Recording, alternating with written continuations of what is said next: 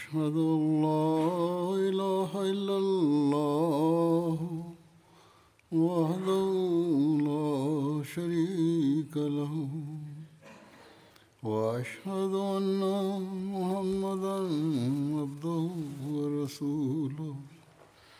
أما بعد فأعوذ بالله من الشيطان الرجيم. بسم الله الرحمن الرحيم. الحمد لله رب العالمين. الرحمن الرحيم. مالك يوم الدين. إياك نعبد وإياك نستعين. اهدنا الصراط المستقيم. صراط الذين أنعمت عليهم.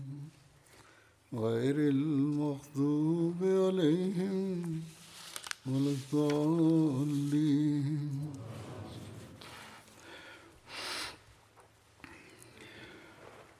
لن تنالوا البر حتى تنفقوا مما تحبون وما تنفقوا من شيء فإن الله به عليم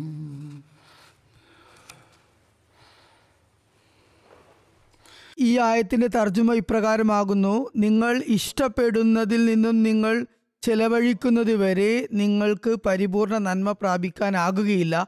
നിങ്ങൾ എന്താണ് ചെലവഴിക്കുന്നത് എന്നതിനെക്കുറിച്ച് അള്ളാഹു നല്ലവണ്ണം അറിയുന്നവനാകുന്നു. ഈ ആയത്തിനെ വിശദീകരിച്ചുകൊണ്ട് ഒരു സ്ഥലത്ത് ഹസ്രത്ത് മസീഹ് മൗദ് അലിഹി സ്വലാത്തു വസ്സലാം ഇപ്രകാരം പറയുന്നു.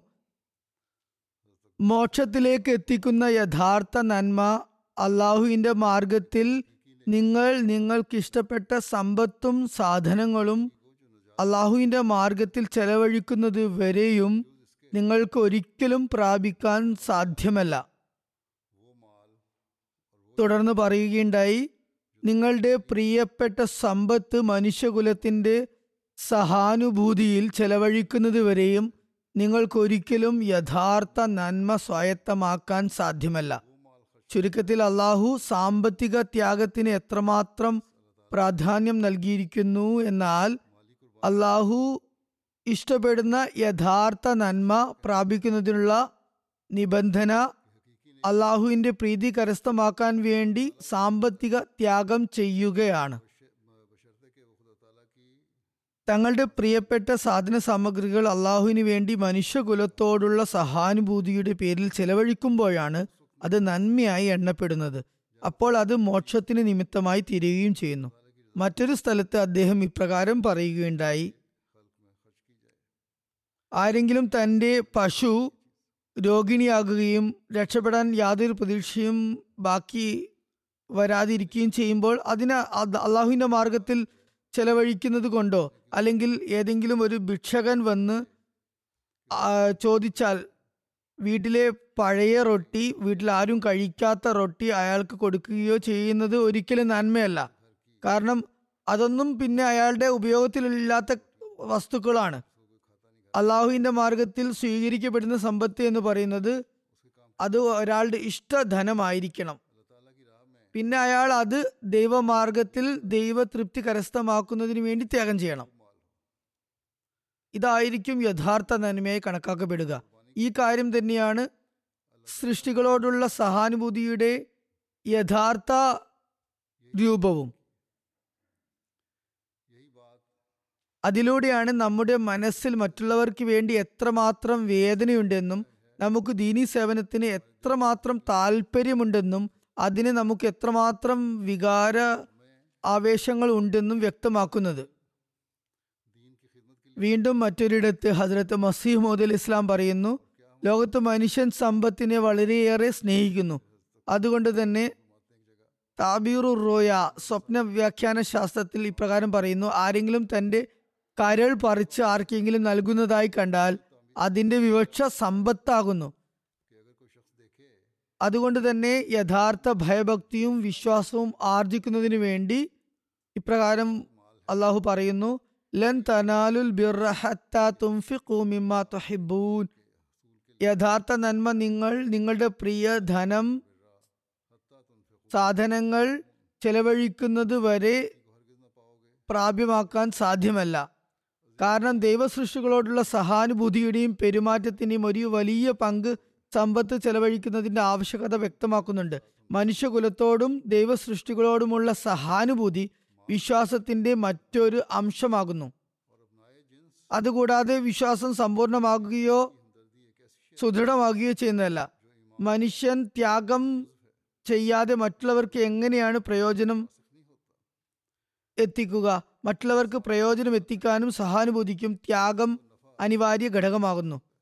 ലൻ തനാലുൽ ബിർഹത്ത തുംഫിഖു മിമ്മ തൊഹിബൂൻ എന്ന ഈ ആയത്തിൽ അത്തരം ത്യാഗത്തിനുള്ള അധ്യാപനവും മാർഗദർശനവുമാണ് അള്ളാഹു നൽകിയിരിക്കുന്നത്.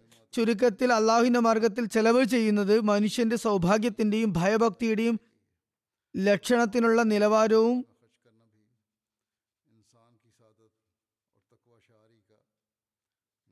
സുഗന്ധവുമാകുന്നു. അബൂബക്കർ അല്ലാഹു അനുഹുവിന്റെ ജീവിതത്തിൽ ദൈവസമർപ്പണത്തിനുള്ള നിലവാരവും പരിമളവും എങ്ങനെയായിരുന്നു എന്നാൽ തിരുനബി സല്ലാഹു അലൈ വസല്ലം ഒരു ആവശ്യം വിവരിച്ചപ്പോൾ അദ്ദേഹം വീട്ടിലെ മുഴുവൻ സാധനങ്ങളും കൊണ്ടുവന്ന് സമർപ്പിക്കുകയുണ്ടായി. ത്യാഗത്തിന്റെയും പ്രിയധനത്തിന്റെയും സമർപ്പണത്തിന്റെ ഈ ഉന്നതമായ നിലവാരത്തെക്കുറിച്ച് ഹസരത്ത് മസീമോദ് അലൈഹി സ്വലാത്തു വസ്സലാം ഇപ്രകാരം വിവരിക്കുകയുണ്ടായി. ഹസരത് അബൂബക്കർ സിദ്ദീഖ് റലാഹു അൻഹു ആണ് ആ നിലവാരം സ്ഥാപിച്ചത്. പിന്നെ സഹാബാക്കളും തങ്ങളുടെ പ്രാപ്തിയും സ്ഥാനവും അനുസരിച്ച് ത്യാഗങ്ങളുടെ ഈ നിലവാരം സ്ഥാപിക്കുകയുണ്ടായി. പിന്നെ ഹസ്രത്ത് മസീമുദ് അലി ഇസ്ലാമിന്റെ കാലഘട്ടത്തിൽ അദ്ദേഹത്തിന്റെ ദൗത്യം അതായത് പുസ്തക പ്രസിദ്ധീകരണങ്ങൾ അതുപോലെ ഇസ്ലാമിക അധ്യാപനങ്ങളുടെ പ്രചാരണം എന്നീ ദൗത്യങ്ങൾ പൂർത്തീകരിക്കുന്നതിന് വേണ്ടി ഹസരത്ത് മൗലാന ഹക്കീം നൂറുദ്ദീൻ ഖലീഫത്തുൽ മസീ അവൽ റലാഹു അൻഹു എത്ര ഉന്നത നിലവാരമാണ് സ്ഥാപിച്ചതെന്ന് നമുക്ക് കാണാൻ സാധിക്കും. അതേക്കുറിച്ച് ഹസരത്ത് മസീഹ് മോദ് അലി സ്വലാത്തു വസ്സലാം ഇപ്രകാരം എഴുതുകയുണ്ടായി. ഒന്നാം ഖലീഫ മസീമോദിന് എഴുതിയ കത്തിനെ കുറിച്ച് തന്നെ ഹസരത് മസീം ഇസ്ലാം ഉദ്ധരിക്കുകയാണ്. ഞാൻ താങ്കളുടെ മാർഗത്തിൽ ത്യാഗസന്നദ്ധനാകുന്നു. എന്റേതായിട്ടുള്ളതെല്ലാം ഒന്നും ഇനി എന്റേതല്ല അങ്ങയുടേതാകുന്നു.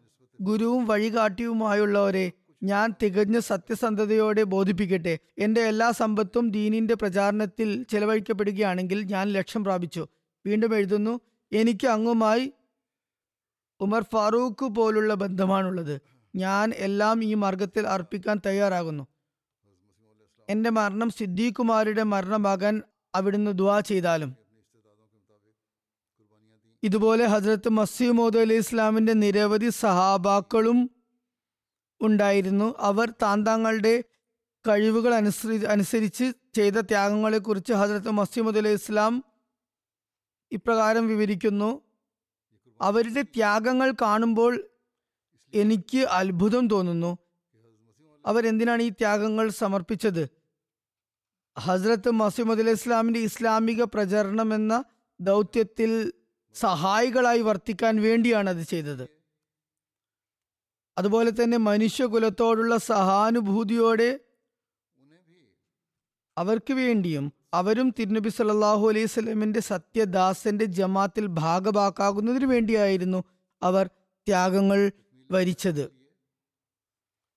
തക്മീലെ ഹിദായത്ത് സന്മാർഗത്തിന്റെ സമ്പൂർത്തീകരണത്തിന് വേണ്ടിയായിരുന്നു അവർ അതിൽ ഭാഗവാക്കായത്. ഈ ത്യാഗങ്ങളുടെ ആവേശ അഭിനിവേശങ്ങൾ ജമാത്ത് അംഗങ്ങളിൽ എത്രത്തോളം ഉണ്ടെന്ന് ഹജ്രത്ത് മസീമോദ് അലി ഇസ്ലാമിന് ശേഷം നിലനിൽക്കുന്ന ഖിലാഫത്ത് വ്യവസ്ഥിതിയുടെ എല്ലാ കാലഘട്ടത്തിലും അള്ളാഹു ത്യാഗസന്നദ്ധരായ വ്യക്തികളെ ജമാഅത്തിന് നൽകിക്കൊണ്ട് തെളിയിച്ചിരിക്കുന്നു. അവർ വലിയ വലിയ ത്യാഗങ്ങൾ ചെയ്തുകൊണ്ട് തങ്ങളുടെ വ്യക്തിപരമായ മുൻഗണനകളെയൊക്കെ മാറ്റി നിർത്തിക്കൊണ്ട് ത്യാഗകാര്യങ്ങളിൽ അഹമിഹമികയ മുന്നേറാൻ വേണ്ടി ശ്രമിച്ചുകൊണ്ടിരിക്കുന്നു. ഇതിൽ മുൻകാല അഹമ്മദികളും അതുപോലെ നവാഗതരായ അഹമ്മദികളും ഒരുപോലെ പങ്കുകൊള്ളുന്നുണ്ട്. അവരുടെ ത്യാഗത്തിന്റെ ഉന്നത മാതൃകകൾ തെളിയിക്കുന്ന ചില ഉദാഹരണങ്ങൾ ഞാൻ ഇവിടെ കേൾപ്പിക്കുന്നതായിരിക്കും. ഇന്നത്തെ ഈ ഖുതുബ ജനുവരി മാസത്തിലെ ആദ്യ ഖുതുബയാണ് പൊതുവെ ഈ ഖുതുബയിൽ വഖഫ് ജദീദിന്റെ പുതുവർഷ വിളംബരമാണ് നടത്താറുള്ളത്. ഹസ്രത്ത് മുസ്ലിം മൗദ് റലാഹു അൻഹു ആയിരത്തി തൊള്ളായിരത്തി അമ്പത്തി ഏഴിൽ ഗ്രാമപ്രദേശങ്ങളിൽ തർബീയത്തും തബ്ലീഗും ചെയ്യുന്നതിന് വേണ്ടിയാണ് ഈ പദ്ധതിക്ക് നാന്തി കുറിച്ചത്. ഈ പദ്ധതി ആദ്യകാലത്ത് വെറും പാകിസ്ഥാനിൽ മാത്രം പരിമിതമായിരുന്നു. തുടർന്ന് നാലാം ഖിലാഫത്ത് കാലഘട്ടത്തിൽ ഇതിന് വൈബല്യം ലഭിക്കുകയും എല്ലാ രാജ്യങ്ങളിലേക്കുമായി ഇത് വ്യാപിക്കുകയും ചെയ്തു. വികസിത രാജ്യങ്ങളിൽ നിന്ന് ലഭിക്കുന്ന ഈ ചന്ത ആഫ്രിക്കയിലെ രാജ്യങ്ങളിൽ തർബീയത്തിനും തബ്ലീഗിനും വേണ്ടി ചെലവ് ചെയ്യണമെന്ന് ഹസ്രത്ത് ഖലീഫത്തുൽ മസി റാബി റഹ്മുല്ല നിർദ്ദേശിച്ചിരുന്നു. പൊതുവെ ഇക്കാര്യം തന്നെയാണ് ഇപ്പോഴും തുടർന്നു വരുന്നത്. ഈ ചന്തയുടെ തുക ആഫ്രിക്കയിലും മറ്റു ദരിദ്ര രാഷ്ട്രങ്ങളിലും ചെലവഴിക്കപ്പെടുന്നു. അള്ളാഹുവിന്റെ അതിമഹത്തായ അനുഗ്രഹത്താൽ അഹമ്മദികൾ ഇതിൽ വളരെ താല്പര്യത്തോടെയും ആവേശത്തോടെയും പങ്കാളികളാകുന്നു. എന്നാൽ ആഫ്രിക്ക പോലെയുള്ള മറ്റ് അവികസിത രാജ്യങ്ങൾ അല്ലെങ്കിൽ വികസ്വര രാജ്യങ്ങളിലെ അഹമ്മദികളിൽ ഇതിൽ പങ്കാളികളാകുന്നു എന്നല്ല പറയുന്നത്. മറിച്ച് അവരും അവരവരുടെ സ്ഥിതി ഗതികൾ അനുസരിച്ച് വരുമാനത്തിന്റെ തോതനുസരിച്ച് വളരെ ശ്ലാഘനീയമായ ത്യാഗങ്ങളാണ് സമർപ്പിച്ചു വരുന്നത്. എന്നാൽ അധിക ചെലവുകൾ ഈ സമ്പന്ന രാഷ്ട്രങ്ങളുടെ വികസിത രാജ്യങ്ങളുടെ ചന്തകൾ മൂലമാണ് പൂർത്തിയാക്കപ്പെടുന്നത്. എന്നാൽ എല്ലാ സ്ഥലങ്ങളിലും ഇങ്ങനെ ത്യാഗങ്ങൾ വരിക്കുന്നവർ ഒരു ഹദീസെ കുദ്സിയിൽ തിരുനബി സല്ലല്ലാഹു അലൈഹി സ്വലം വിവരിച്ച ഈ വാക്കുകൾ നല്ലവണ്ണം ഗ്രഹിച്ചുകൊണ്ടാണ് അത് ചെയ്യുന്നത്. അള്ളാഹു പറയുന്നു കുദ്സിയായ ഹദീസാണ് അല്ലയോ ആദം സന്തതി നീ നിന്റെ സമ്പത്ത് എന്നെ ഏൽപ്പിച്ച് സംതൃപ്തി അടയുക. അങ്ങനെ വന്നാൽ അത് അഗ്നിക്കിരയാകുമെന്ന ഭയമോ വെള്ളത്തിൽ മുങ്ങിപ്പോകുമെന്ന ഭയമോ ഏതെങ്കിലും മോഷ്ടാവ് മോഷ്ടിക്കുമെന്ന ഭയമോ നിനക്കുണ്ടാകുകയില്ല. എന്നെ ഏൽപ്പിച്ച നിന്റെ സമ്പത്ത് നിനക്ക് ഏറ്റവും കൂടുതൽ ആവശ്യമുള്ള സമയത്ത് ഞാൻ നിനക്ക് തിരിച്ചു നൽകുന്നതായിരിക്കും. അള്ളാഹുവിന്റെ മാർഗത്തിൽ ചെയ്ത ത്യാഗം ഈ ലോകത്ത് മാത്രമല്ല മരണാനന്തര ജീവിതത്തിലും പ്രയോജനപ്പെടുന്നതായിരിക്കും. അള്ളാഹു വിശുദ്ധ ഖുർആാനിൽ ഇപ്രകാരം പറയുന്നു വമാ തുംഫിഖു മിൻ ഖൈറിൻ യുഫയിലേക്കും വാൻതും ലാ തുലമൂൻ നിങ്ങൾ ചെലവ് ചെയ്യുന്ന ധനം മുഴുവനായും നിങ്ങൾക്ക് പൂർണമായും തന്നെ തിരിച്ചു നൽകപ്പെടുന്നതായിരിക്കും. ഒരിക്കലും നിങ്ങളോട് അനീതി ചെയ്യപ്പെടുന്നതല്ല. അള്ളാഹു വാഗ്ദാനം ചെയ്യുമ്പോൾ അവൻ അത് പൂർത്തിയാക്കുകയും ചെയ്യുന്നതാണ്. പരലോകത്തും അള്ളാഹുവിന്റെ അനുഗ്രഹങ്ങളുടെ അവകാശികളായി നിങ്ങൾ മാറും എന്ന ഉറച്ച വിശ്വാസം നിങ്ങളിൽ ഉണ്ടാക്കുന്നതിന് വേണ്ടി ഇഹലോകത്തും ഈ വാഗ്ദാന പൂർത്തീകരണത്തിന് മാതൃകകൾ അവൻ കാണിച്ചു തരുന്നതാണ്. ഭൗതിക സ്ഥാപനങ്ങളെ പോലെ വ്യാപാരത്തിന് വേണ്ടി പണം നിക്ഷേപിച്ച് നഷ്ടം സംഭവിക്കുന്നത് പോലെയല്ല ഇത്. അല്ലെങ്കിൽ കുറച്ച് കാലം മാത്രം ലാഭമുണ്ടാകുകയും വെറും ഭൗതിക ലാഭം മാത്രം ഉണ്ടാകുകയും ചെയ്യുന്നത് പോലെയല്ല ഭാവിയെക്കുറിച്ച് യാതൊരു ഉറപ്പും അവർക്ക് നൽകാൻ സാധിക്കുന്നതല്ല. ഭൗതികമായ ചില വ്യാപാരങ്ങൾ കുറച്ചു കാലം ലാഭം നൽകുകയും പിന്നീട് അതിന്റെ നടത്തിപ്പുകാർ തന്നെ പണം തട്ടിപ്പാക്കുകയും ചെയ്യുന്നതായി കാണപ്പെടുന്നു. അങ്ങനെ ഇതിൽ പണം നിക്ഷേപിച്ചിട്ടുള്ള പാവം നിക്ഷേപകരുടെ പണം വെള്ളത്തിലാകുന്നു. ജനങ്ങളുടെ ബില്യൺ കണക്കിന് ഡോളർ അങ്ങനെ വെള്ളത്തിലായി എന്ന് വളരെയധികം വാദങ്ങളും സംവാദങ്ങളും ഇപ്പോൾ ഉണ്ടായിക്കൊണ്ടിരിക്കുന്നുണ്ട്. അവർ ബിറ്റ് കോയിൻ അല്ലെങ്കിൽ ക്രിപ്റ്റോ കറൻസിയിൽ തങ്ങളുടെ പണം നിക്ഷേപിച്ചവരായിരുന്നു. അതിന്റെ സംഘാടകർ തന്നെ അത് കൊള്ളയടിക്കുകയുണ്ടായി. എല്ലാം അവർക്ക് നഷ്ടപ്പെട്ടു. ബിറ്റ്കോയിൻ പോലെയുള്ള ഈ കച്ചവടങ്ങൾ എന്നെ സംബന്ധിച്ചിടത്തോളം ഒരു തരത്തിലുള്ള ചൂതാട്ടമാകുന്നു. ഏതായാലും അള്ളാഹു തനിക്ക് വേണ്ടി ത്യാഗം ചെയ്യുന്നവനെ അനുഗ്രഹിച്ചു വരുന്നു. അതിന്റെ വളരെ അത്ഭുതകരമായ കാഴ്ചകൾ നമുക്ക് കാണാൻ സാധിക്കുന്നു. ഞാൻ നേരത്തെ പറഞ്ഞതുപോലെ ഇതിന്റെ ചില സംഭവങ്ങൾ കേൾപ്പിക്കുന്നതായിരിക്കും. ഈ സംഭവങ്ങളുമായി ബന്ധപ്പെട്ടവർ ഭൗതിക പ്രയോജനം നേടുന്നതോടൊപ്പം തന്നെ അവരുടെ ഈമാനിലും വർധനമുണ്ടാകുന്നതായി നമുക്ക് കാണാം. ഉദാഹരണത്തിന് ലൈബീരിയയിലെ ഒരു സംഭവം വിവരിക്കാം. ഭൂമി കൗണ്ടി എന്ന സ്ഥലത്ത് മൊല്ലിം സാഹിബ് പറയുന്നു വഖഫ് ജദീദിന്റെ ചന്ത പിരിക്കുന്നതിനായി പുതിയ അഹമ്മദികളുടെ ഒരു ജമാഅത്തായ ഫുംബയിലേക്ക് ഞാൻ പോയി. പ്രാദേശിക ഇമാമുമായി കൂടിക്കാഴ്ച നടത്തിയതിനു ശേഷം അവിടെ ഒരു പൊതുയോഗം സംഘടിപ്പിച്ചു. അതിൽ ഗ്രാമത്തിലെ ഒട്ടുമിക്ക പേരും പങ്കെടുത്തിരുന്നു. വഖഫ് ജദീദിന്റെ പ്രാധാന്യത്തെക്കുറിച്ചും അനുഗ്രഹങ്ങളെക്കുറിച്ചും അവരോട് വിവരിച്ചു. പ്രോഗ്രാമിന് ശേഷം ജമാഅത്ത് അംഗങ്ങളുടെ വീടുകളിൽ വ്യക്തിപരമായ സന്ദർശനം നടത്തി ചന്ത പിരിക്കുകയുണ്ടായി. ഒരു ഖാദിം തന്റെ വീട്ടിലേക്ക് ആ സമയത്ത് പോയി. അദ്ദേഹത്തിന്റെ വീട്ടിൽ അപ്പോൾ ഒന്നും തന്നെ ഉണ്ടായിരുന്നില്ല. ഇപ്പോൾ പണമില്ലെന്നും പിന്നീട് ലഭിക്കുമ്പോൾ ചന്ത നൽകാമെന്നും അദ്ദേഹത്തിന്റെ മാതാവ് ക്ഷമാപണം നടത്തി പറയുകയുണ്ടായി. പറയുന്നു ഞങ്ങൾ തിരിച്ചു വന്നു. കുറച്ച് സമയത്തിന് ശേഷം ആ ഖാദിം ഓടി വന്നു കൊണ്ട് പറഞ്ഞു ഈ ഇരുന്നൂറ്റി അമ്പത് ലൈബീരിയൻ ഡോളർ എന്റെ പിതാവ് എനിക്ക് സ്കൂൾ ഫീസിന് വേണ്ടി തന്നതാണ്. ഇത് ഞാൻ ചന്തയിൽ നൽകാൻ ആഗ്രഹിക്കുന്നു. അങ്ങനെ ഞങ്ങളുടെ വീടും ഞങ്ങളുടെ കുടുംബവും ഈ പദ്ധതിയിൽ നിന്നും ഒഴിഞ്ഞു പോകാതിരിക്കാൻ വേണ്ടിയാണത്. പറയുന്നു കുറച്ച് ദിവസങ്ങൾക്ക് ശേഷം ഇതേ ഖാദ്യം തന്നെ എന്റെ സെന്ററിൽ വന്ന് എന്നോട് പറഞ്ഞു താങ്കൾ പോയി രണ്ട് ദിവസം കഴിഞ്ഞ ശേഷം എനിക്ക് ഒരു സന്ദേശം കിട്ടി. എന്റെ ഒരു ബന്ധു എന്റെ സ്കൂൾ ആവശ്യങ്ങൾക്ക് വേണ്ടി രണ്ടായിരത്തി അഞ്ഞൂറ് ലൈബീരിയൻ ഡോളർ എനിക്ക് അയച്ചിരിക്കുന്നു. അതുകൊണ്ട് ഞാൻ എന്റെ എല്ലാ ഫീസും കൊടുത്തു. എനിക്ക് അത്യാവശ്യമുള്ള മറ്റ് സാധനങ്ങളും വാങ്ങി. പറയുന്നു അള്ളാഹു എനിക്ക് എന്റെ ധനത്യാഗത്തിന്റെ പത്തിരട്ടി നൽകുകയുണ്ടായി. ഇങ്ങനെ അള്ളാഹു ജനഹൃദയങ്ങളിൽ ഈമാനും ദൃഢബോധ്യവും ഉണ്ടാക്കുന്നു. ഈ ലോകത്ത് അനുഗ്രഹിച്ച് അരുളുന്ന അള്ളാഹു അടുത്ത ലോകത്തും തന്റെ വാഗ്ദാനം പൂർത്തിയാക്കി അനുഗ്രഹങ്ങൾ ചൊരിയുന്നതാണ്. ഈ കണക്കുകളെല്ലാം അവന്റെ അക്കൗണ്ടിൽ അവിടെ രേഖപ്പെടുന്നതാണ്. ഗിനി കിനാക്കുരിയിലെ ഒരു സംഭവം വിവരിക്കുന്നു. അവിടെ ഒരു റീജിയനിലുള്ള ഒരു പ്രാദേശിക ജമാത്താണ് മൻസായ. അവിടെയുള്ള മിഷനറി പ്രകാരം പറയുന്നു. വഖഫ് ജദീദിന്റെ പത്ത് ദിവസത്തെ പ്രോഗ്രാം നടത്തുകയായിരുന്നു.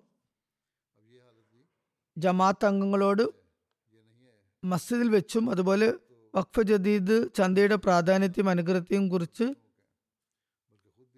അവരെ ഉണർത്തിക്കൊണ്ട് ഈ പരിശുദ്ധ പദ്ധതിയിൽ ഭാഗവാക്കാകാൻ അവരെ ആഹ്വാനം ചെയ്യുകയുണ്ടായി. ആ സമയത്ത് ആ ഗ്രാമത്തിലെ മസ്ജിദ് ഇമാം അബുബക്കർ കുമാര സാഹിബ് അദ്ദേഹം അടുത്ത കാലത്താണ് അഹമ്മദിയായത്. അദ്ദേഹം ഇപ്രകാരം പറയുകയുണ്ടായി ആദ്യം ഞാൻ സ്വയം ചന്ത കൊടുക്കുന്നതാണ്. കാരണം ഞാൻ മറ്റുള്ളവർക്ക് മാതൃകയാകേണ്ടതുണ്ട്. ഇതാണ് അവസ്ഥ. അല്ലാതെ സ്വയം ഇത്തരം ആഹ്വാനങ്ങളിൽ ഭാഗവാക്കാകാതെ മറ്റുള്ളവരോട് പറയുകയല്ല വേണ്ടത്. പറയുന്നു നാം സ്വയം അതിനു വേണ്ടി ഉണർത്തണം. അങ്ങനെ അദ്ദേഹം തന്റെ കീശയിലുണ്ടായിരുന്ന പതിനായിരം ഫ്രാങ്ക് ഗിനി ചന്തയിൽ കൊടുക്കുകയുണ്ടായി. പിന്നീട് അദ്ദേഹം കാണാൻ വേണ്ടി വന്നു. അപ്പോൾ പറഞ്ഞു ആ സമയത്ത് ഞാൻ ചന്ത നൽകിയിരുന്നു. എന്നാൽ കുറച്ച് കഴിഞ്ഞപ്പോൾ തന്നെ എന്റെ ഒരു സുഹൃത്ത് പതിനഞ്ച് ലക്ഷം ഫ്രാങ്ക് ഉപഹാരമായി അയച്ചു തന്നു. പറയുന്നു എന്റെ ത്യാഗത്തിന്റെ ഫലമായിട്ടാണ് അള്ളാഹു എനിക്ക് ഇത് നൽകിയതെന്ന് ഞാൻ മനസ്സിലാക്കുന്നു. പറയുന്നു ഇനി ഞാൻ മുമ്പത്തേക്കാൾ കൂടുതലായി കൃത്യമായി ചന്തകളിൽ പങ്കെടുക്കുന്നതാണ്. ഇങ്ങനെയാണ് അള്ളാഹു നവ അഹമ്മദികളോടും പെരുമാറുന്നത്. എന്റെ മാർഗത്തിൽ നിങ്ങൾ ചെലവഴിക്കുകയാണെങ്കിൽ ഈ ലോകത്തും ഞാൻ നിങ്ങളെ അനുഗ്രഹിച്ചരുളുന്നതാണ് അതുപോലെ തന്നെ ഭാവിയിലേക്കുള്ള വാഗ്ദാനവും ഇൻഷാല്ല അവൻ പൂർത്തിയാക്കുന്നത് തന്നെയാണ്. ക്യാമറൂണിലെ മോല്യം എഴുതുന്നു. ഒരു യുവാവ് എന്നോടൊപ്പം തരീഖ് ജദീദിന്റെ ചന്തയ്ക്ക് വേണ്ടി ഗ്രാമങ്ങളിൽ പോകാറുണ്ടായിരുന്നു. അദ്ദേഹം തൊഴിൽ രഹിതനായിരുന്നു അതുകൊണ്ട് തരിഖ് ജദീദിന്റെ ചന്തയിൽ സ്വയം കേവലം ആയിരം സീഫ് ആയിരുന്നു നൽകിയിരുന്നത്. എന്നിട്ട് പറഞ്ഞു ദ്വാ ചെയ്താലും എനിക്ക് ജോലി കിട്ടുകയാണെങ്കിൽ ഇനിയും ഞാൻ നൽകുന്നതാണ്. മൗല്യം പറഞ്ഞു ശരി ഞാനും ദ്വാ ചെയ്യാം. നിങ്ങൾ നിങ്ങളുടെ ജോലിക്ക് വേണ്ടി ദ്വാ ചെയ്തുകൊണ്ടിരിക്കുക. അള്ളാഹു കുറച്ചു കാലത്തിന് ശേഷം അയാളുടെ ദ്വാ സ്വീകരിച്ചു. ഒരു മാസത്തിന് ശേഷം യു എൻ എയുടെ ഒരു സംഘടനയ്ക്ക് കീഴിൽ ഡ്രൈവറായി അദ്ദേഹത്തിന് ജോലി ലഭിച്ചു. അങ്ങനെ അദ്ദേഹം വഖഫ് ജദീദിന്റെ വാഗ്ദാനത്തിൽ പതിനായിരം സീഫ ചന്ത കൊടുക്കുകയുണ്ടായി പറയുന്നു എന്റെ പ്രയാസമുള്ള കാലഘട്ടത്തിൽ അള്ളാഹു ഞാൻ നൽകിയ ചന്തയുടെ പകരമായി അള്ളാഹു എന്റെ വരുമാനത്തിൽ വർധനവ് നൽകിയതാണ്. തെൻസാനിയയിലെ അമീർ സാഹിബ് എഴുതുന്നു ഒരു ജമാത്തിലെ വനിത ഇപ്രകാരം പറയുകയുണ്ടായി. ഒരു ദിവസം അവർ വീട്ടു സാധനങ്ങൾ വാങ്ങാനായി ചന്തയിലേക്ക് പോകുകയായിരുന്നു. വഴിയിൽ വെച്ച് ഒരു മൗലമിനെ കണ്ടു. അദ്ദേഹം വഖഫ് ജദീദിനെ കുറിച്ച് പറഞ്ഞു ചന്ത കൊടുക്കാൻ വേണ്ടി ഉണർത്തി പറയുന്നു. ഞാനപ്പോൾ അദ്ദേഹത്തോട് പറഞ്ഞു എന്റെ കയ്യിൽ ഇപ്പോൾ രണ്ടായിരം ഷില്ലിംഗ് മാത്രമേ ഉള്ളൂ. മാർക്കറ്റിൽ ഞാൻ സാധനങ്ങൾ വാങ്ങാൻ പോവുകയാണ്. ആയിരം ഷില്ലിംഗ് ചന്ത കൊടുത്ത് ബാക്കി ആയിരം കൊണ്ട് സാധനങ്ങൾ വാങ്ങും എന്ന് പറയുകയുണ്ടായി. പറയുന്നു ഒരു സ്ത്രീ എന്നെ പിന്നിൽ നിന്ന് വിളിക്കുന്നുണ്ടായിരുന്നു. ആ സമയത്ത് കുറച്ചു കാലം മുമ്പ് എന്നിൽ നിന്നും അഞ്ചായിരം ഷില്ലിങ് അവർ വാങ്ങിയിരുന്നു കടം വാങ്ങിയിരുന്നു. അത് കുറേ കാലം മുമ്പുള്ള കാര്യമാണ്. അത് തിരിച്ചു കിട്ടുമെന്ന് എനിക്ക് യാതൊരു പ്രതീക്ഷയും ഉണ്ടായിരുന്നില്ല. ആ സ്ത്രീ എന്നെ വിളിച്ച് അയ്യായിരം ഷില്ലിങ് എനിക്ക് തന്നുകൊണ്ട് പറഞ്ഞു. ഇത് നിങ്ങൾക്ക് തിരിച്ചു തരാനുള്ള എന്റെ കടമാണ്. ആ സ്ത്രീ വീണ്ടും മൗലിമിന്റെ അടുത്തെത്തി പറഞ്ഞു. ഇത് ചന്തയുടെ അനുഗ്രഹം കൊണ്ടാണ് അള്ളാഹു എനിക്ക് നൽകിയിട്ടുള്ളത്. അങ്ങനെ ആയിരം ഷില്ലിംഗ് കൂടി അവർ ചന്തയിൽ കൊടുക്കുകയുണ്ടായി. ലൈബീരിയയിലെ മൗല്യം എഴുതുന്നു ഗ്യാൻഡ എന്ന ജമാത്ത് ഉണ്ട് അവിടെ. അവിടെയുള്ള ഒരു അഹമ്മദി വനിത ആയിഷ സാഹിബയുടെ വീട്ടിൽ ഞങ്ങൾ പോയി. വഖഫ് ജദീദിന്റെ ചന്തയിൽ പങ്കെടുക്കാൻ വേണ്ടി അവരെ ഉണർത്തി. അവർ പറഞ്ഞു ഇപ്പോൾ എന്റെ കയ്യിൽ ഒന്നും തന്നെ ഇല്ല. കുറച്ച് സമയം ഇവിടെ കാത്തു നിൽക്കുക. ഞാൻ എന്തെങ്കിലും സംവിധാനം ചെയ്യാം. കാരണം എന്റെ വീട്ടിൽ നിന്ന് നിങ്ങൾ വെറും കൈയോടെ തിരിച്ചു പോകുന്ന അവസ്ഥ ഉണ്ടാകരുത്. ആരും വെറും കൈയോടെ തിരിച്ചു പോകരുത് എന്ന് അവർ വളരെയധികം ആശങ്കപ്പെട്ടിരുന്നു. അങ്ങനെ അവർ വേഗം തന്നെ ആരുടെയോ കയ്യിൽ നിന്നും നൂറ് ലൈബീരിയൻ ഡോളർ കടം വാങ്ങി ചന്ത കൊടുത്തു. മൗലിം സാഹിബ് പറയുന്നു ഞാൻ അവരുടെ വീട്ടിൽ തന്നെ ഇരിക്കുകയായിരുന്നു. ആ സ്ത്രീയുടെ ഫോണിൽ ഒരു മെസ്സേജ് വന്നു. ആരോ അവരുടെ അക്കൗണ്ടിലേക്ക് കുറച്ച് പണം അയച്ചിരിക്കുന്നു. ഓൺലൈൻ ട്രാൻസ്ഫർ ചെയ്തിരിക്കുന്നു. അവർ പറയുകയാണ് ഞാനിപ്പോൾ നൂറ് ലൈബീരിയൻ ഡോളർ ചന്ത നൽകിയപ്പോൾ തന്നെ അള്ളാഹു അതിന് എനിക്ക് പ്രതിഫലം നൽകുകയുണ്ടായി ഗിനി കുനാക്കുരിയിലെ മുബലിക് സാഹിബ് എഴുതുന്നു അവിടെയുള്ള ഒരു ജമാത്ത് അംഗമായ സയ്യിദ് ഓബ സാബ് തൊഴിൽ രഹിതനായിരുന്നു. മൈനിങ് കമ്പനിയിൽ അപേക്ഷകൾ കൊടുത്തിരുന്നു ജോലിക്ക് വേണ്ടിയുള്ള പക്ഷേ ഒരു പ്രതീക്ഷയും ഉണ്ടായിരുന്നില്ല. വഖഫ് ജദീദിന്റെ പത്ത് ദിന പ്രോഗ്രാം നടത്തുമ്പോൾ ചന്ത കൊടുക്കുന്നതിന് വേണ്ടി അദ്ദേഹത്തോട് ആഹ്വാനം ചെയ്തു. അപ്പോൾ അദ്ദേഹം പറഞ്ഞു എനിക്ക് ജോലിയൊന്നും തന്നെ ഇല്ല അതുകൊണ്ട് എനിക്ക് കൂടുതലായൊന്നും നൽകാൻ സാധിക്കില്ല. അദ്ദേഹം ആ സമയത്ത് പോക്കറ്റിൽ കൈയിട്ടപ്പോൾ അയ്യായിരം ഫ്രാങ്ക് കിട്ടി. അതെടുത്ത് അദ്ദേഹം ചന്ത നൽകി. ഇപ്പോൾ എന്റെ കയ്യിൽ ഇത് മാത്രമേ ഉള്ളൂ എന്ന് പറയുകയുണ്ടായി. പറയുന്നു ചന്ത കൊടുത്തതിന് അഞ്ച് ദിവസത്തിന് ശേഷം അദ്ദേഹത്തിന് വേറൊരു മൈനിങ് കമ്പനിയിൽ നിന്നും ജോലിക്കുള്ള ഓഫർ വന്നു. അവിടെ അദ്ദേഹം ജോലിക്ക് അപേക്ഷ പോലും നൽകിയിട്ടുണ്ടായിരുന്നില്ല. അങ്ങനെ അള്ളാഹുവിന്റെ അനുഗ്രഹത്താൽ അഞ്ചു ലക്ഷം ഫ്രാങ്ക് മാസ വരുമാനത്തിൽ അദ്ദേഹത്തിന് ജോലി ലഭിച്ചു. പറയുന്നു അള്ളാഹുവിന്റെ മാർഗത്തിൽ ഞാൻ നിസ്സാരമായ ത്യാഗം ചെയ്തപ്പോൾ അള്ളാഹു തന്റെ വാഗ്ദാനം അനുസരിച്ച് എത്രയോ മടങ്ങ് അധിക അധികരിച്ച് എനിക്ക് നൽകിയിട്ടുണ്ടായി നൈജീരിയയിലെ ഒരു മൊബലിക് സാഹിബ് എഴുതുന്നു കാനോ സ്റ്റേറ്റിലെ ഒരു അഹമ്മദി നാസർ സാഹിബ് പറയുന്നു അദ്ദേഹം മൂന്ന് വർഷമായി തൊഴിൽ രഹിതനായി വളരെ അസ്വസ്ഥനായിരുന്നു. പറയുന്നു തന്റെ കഴിവനുസരിച്ച് എന്തുകൊണ്ട് ചന്ത കൊടുക്കാൻ തുടങ്ങുന്നില്ല എന്ന് അദ്ദേഹം ചിന്തിച്ചു. കഴിവനുസരിച്ച് ചന്ത കൊടുക്കാൻ തുടങ്ങി. ജോലി ഇല്ലാത്ത കാരണത്താൽ ചന്ത നിർത്തിവെച്ചതായിരുന്നു. പറയുന്നു ഒർബി സാഹിബ് പറയുന്നു കഴിഞ്ഞ വർഷം ജൂൺ മുതലാണ് അദ്ദേഹം ചന്ത കൊടുക്കാൻ തുടങ്ങിയത്. ഒറബി സാഹിബിനോട് അദ്ദേഹം പറയുകയാണ് മൂന്ന് മാസം കഴിഞ്ഞപ്പോൾ തന്നെ എന്നെ ഒരു സുഹൃത്ത് ബന്ധപ്പെട്ട് ഒരു കമ്പനിയിലെ മാർക്കറ്റിംഗ് ജോലി ഉണ്ടെന്ന് എന്നെ അറിയിച്ചു. അങ്ങനെ ആ കമ്പനി എന്നെ ജോലിക്ക് വേണ്ടി എടുക്കുകയും ചെയ്തു. ആ കമ്പനിയുടെ തന്നെ അത് ആദ്യത്തെ സംഭവമായിരുന്നു അത്തരത്തിലൊരു കോൺട്രാക്റ്റ് എടുക്കുന്നത്. അദ്ദേഹം പറയുന്നു ഇത്രയും കാലത്തിന് ശേഷം എനിക്ക് ജോലി കിട്ടിയത് ചന്തയുടെ അനുഗ്രഹഫലമായെന്ന് ഞാൻ ഉറച്ചു വിശ്വസിക്കുന്നു. സെൻട്രൽ ആഫ്രിക്കയിലെ മൊബലിക് സാബ് എഴുതുന്നു. ഒരു നവാഹമ്മദിയാണ് അദ്ദേഹം ജിബ്രിൽ സാബ് എന്ന അഹമ്മദി അദ്ദേഹം പറയുകയാണ് കഴിഞ്ഞ വർഷം ഞാൻ ജമാത്തിൽ ചേർന്നത് മുതൽ എന്റെ ധാർമ്മികവും ആത്മീയവുമായ സ്വഭാവങ്ങളിൽ അതുപോലെ ആത്മീയതയിലും വലുതായ മാറ്റങ്ങൾ കണ്ടു തുടങ്ങി. ഇതും വളരെ ചിന്താർഹമായ കാര്യമാണ്. വെറും ജമാഅത്തിൽ ചേരുക മാത്രമല്ല അദ്ദേഹം ചെയ്തത്. തീർച്ചയായും അദ്ദേഹം അതിനെക്കുറിച്ച് ദുവായും ചെയ്തിട്ടുണ്ടാകും. തന്റെ അവസ്ഥകൾക്ക് മാറ്റം വരാൻ അദ്ദേഹം പരിശ്രമിച്ചിട്ടുമുണ്ടാകും. അതുകൊണ്ട് തന്നെ അള്ളാഹുവിന്റെ അനുഗ്രഹം അദ്ദേഹത്തിലുണ്ടായി. അദ്ദേഹത്തിന് സ്വയം തന്നെ തന്റെ ധാർമ്മികവും ആത്മീയവുമായ അവസ്ഥയിൽ വല്ലാത്ത മാറ്റങ്ങൾ വന്നിരിക്കുന്നു എന്ന് അദ്ദേഹത്തിന് ബോധ്യമായി. തുടർന്ന് പറയുകയാണ് ഒരു ദിവസം മുബല്ലിഗ് വഖഫ് ജദീദ് ചന്തയെക്കുറിച്ച് ആഹ്വാനം ചെയ്തു. വർഷം അവസാനിക്കുകയാണ്. ചന്ത കൊടുക്കേണ്ടതാണ്. കുറച്ചെങ്കിലും കൊടുക്കണം ഭാഗവാക്കാകണം എന്ന് പറഞ്ഞു. അദ്ദേഹം പറയുന്നു ഞാൻ ചന്തക്കുള്ള രസീറ്റ് മുറിപ്പിച്ചു. ആ സമയം മുതൽ ഇന്ന് വരെ എന്റെ ജോലിയിൽ അനുഗ്രഹങ്ങൾ ഉണ്ടായിക്കൊണ്ടിരിക്കുന്നു. അള്ളാഹുവിന്റെ പ്രത്യേക അനുഗ്രഹ വർഷം എന്നിലുണ്ടായി. എനിക്കിപ്പോൾ ജോലിയിൽ നിന്ന് ഒഴിഞ്ഞിരിക്കാൻ കഴിയുന്നില്ല. പണ്ട് ദിവസങ്ങളോളം സാധനങ്ങൾ വാങ്ങിക്കാൻ ആരും വന്നിട്ടുണ്ടായിരുന്നില്ല. ഇപ്പോൾ ദിനേന ആളുകളുടെ തിരക്കാണ്. അള്ളാഹുവിന്റെ അനുഗ്രഹത്താൽ എനിക്ക് നല്ല വരുമാനവും ഉണ്ടാകുന്നു. അതേക്കുറിച്ച് നേരത്തെ എനിക്ക് ചിന്തിക്കാൻ പോലും കഴിഞ്ഞിരുന്നില്ല. ടോഗോയിലുള്ള മുബല്ലിഗായ ആരിഫ് സാഹിബ് എഴുതുന്നു.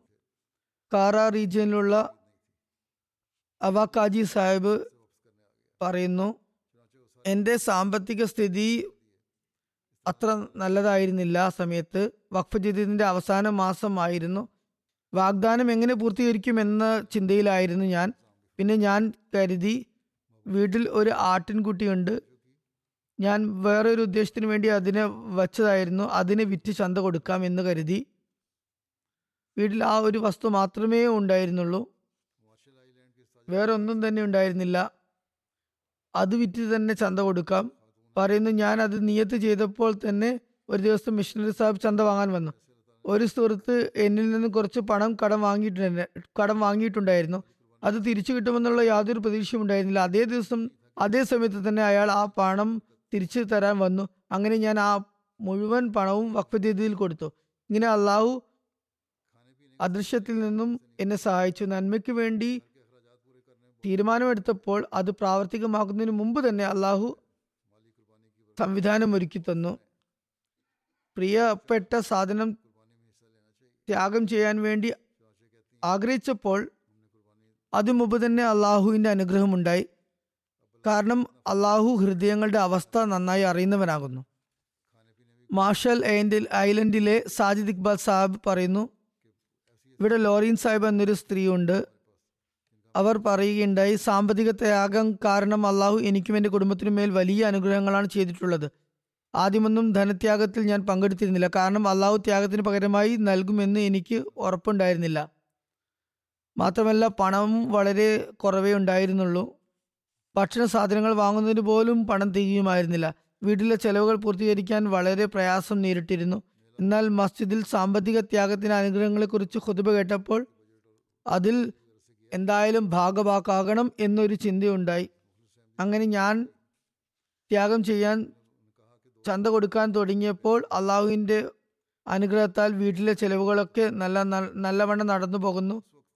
ഭക്ഷണ സാധനങ്ങൾക്കും ഒരു കുറവും വരുന്നില്ല. പലപ്പോഴും സംഭവിക്കുന്നത് ഞങ്ങൾക്ക് ചിന്ത പോലും ഇല്ലാത്ത ഇടങ്ങളിൽ നിന്നും അപ്രതീക്ഷിതമായ നിലയിൽ പലപ്പോഴും പണം വന്നുകൊണ്ടിരിക്കുന്നു. ഞങ്ങൾ എത്ര കൊടുക്കുന്നുവോ അതിലും അധികരിച്ച് അള്ളാഹു തിരിച്ച് നൽകിക്കൊണ്ടിരിക്കുന്നു. നവാഹ്മദികളുടെ ഈമാൻ സുദൃഢമാക്കാൻ വേണ്ടി അള്ളാഹു അവരോട് ഈ രീതിയിലാണ് പെരുമാറുന്നത്. ഇന്ത്യയിലെ ഇൻസ്പെക്ടർ വഖഫ് ജദീദ് എഴുതുന്നു തമിഴ്നാട്ടിലെ മേലപ്പാളയം ജമാത്തിൽ വഖഫ് ജദീദിന്റെ ബജറ്റും പിരിവുമായി ബന്ധപ്പെട്ട് പോയപ്പോൾ അവിടെ ഒരു ആത്മാർത്ഥ അഹമ്മദി ഉണ്ടായിരുന്നു. അദ്ദേഹം എന്നോട് പറഞ്ഞു ഞാൻ രണ്ടായിരത്തി പതിനാലിലാണ് ബൈത്ത് ചെയ്തത്.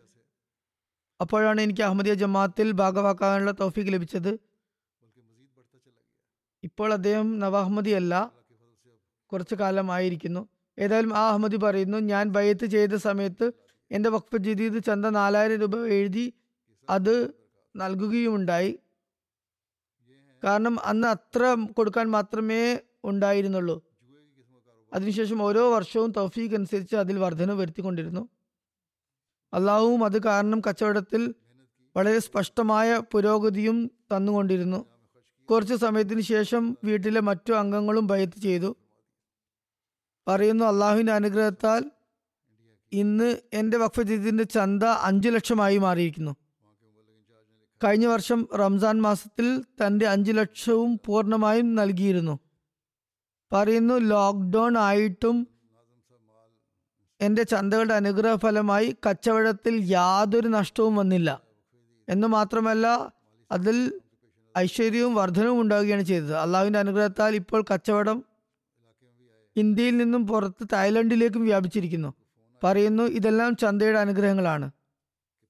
ഇങ്ങനെയാണ് അള്ളാഹു അനുഗ്രഹിച്ചരുളുന്നത്. ചൂതാട്ടം പോലെയുള്ള കച്ചവടമല്ല ഇത്. പണം ഇറക്കുകയും പരിശ്രമിക്കുകയും കച്ചവടം ചെയ്യുകയും ചെയ്യുമ്പോൾ അള്ളാഹുവിന്റെ മാർഗത്തിൽ ചെലവഴിക്കുമ്പോൾ അള്ളാഹു പല മടങ്ങായി അത് വർദ്ധിപ്പിച്ചു നൽകുന്നു. ഇന്ത്യയിലുള്ള മറ്റൊരു സംഭവം കൂടിയുണ്ട്. അവിടെയുള്ള മൊബലിക് ഇൻചാർജ് സാഹിബ് എഴുതുന്നു കേരളത്തിലെ മലപ്പുറം ജില്ലയിലെ സംഭവമാണ്. നാസിം സാബ് മാലും വഖഫ് ജദീദ് ഇൻസ്പെക്ടർ സാഹിബും സാമ്പത്തിക വർഷത്തിന്റെ അവസാനത്തിൽ പര്യടനത്തിനായി വന്നതായിരുന്നു. ഞങ്ങളുടെ പ്രദേശത്തും വന്നിരുന്നു. അവിടെ ഒരു ആത്മാർത്ഥ അഹമ്മദിയുടെ ഫോൺ വന്നു. ഒരു ബിസിനസ്സുകാരനായ അഹമ്മദിയാണ്. അദ്ദേഹത്തിന്റെ ഫോൺ വന്നു. റഹ്മാൻ സാബ് ആദ്യം എന്റെ കമ്പനിയിൽ വരാൻ വേണ്ടി പറഞ്ഞു. എന്റെ കമ്പനിയിൽ ഒരു പുതിയ ഭാഗം ഞാൻ പണി കഴിപ്പിച്ചിട്ടുണ്ട്. അവിടെ വന്ന് ദുവാ ചെയ്യിക്കണം ഉദ്ഘാടനം ചെയ്യണം. അവിടെ പോ ഞങ്ങൾ പോയപ്പോൾ അദ്ദേഹം ഒന്നും ചോദിക്കാതെ തന്നെ പത്ത് ലക്ഷം രൂപയുടെ ചെക്ക് തന്നു. മാത്രമല്ല പര്യടനം നടത്തുന്നതിന് വേണ്ടി തന്റെ ഒരു വലിയ വാഹനവും പെട്രോൾ എല്ലാം ഒഴിച്ച് നൽകുകയുണ്ടായി.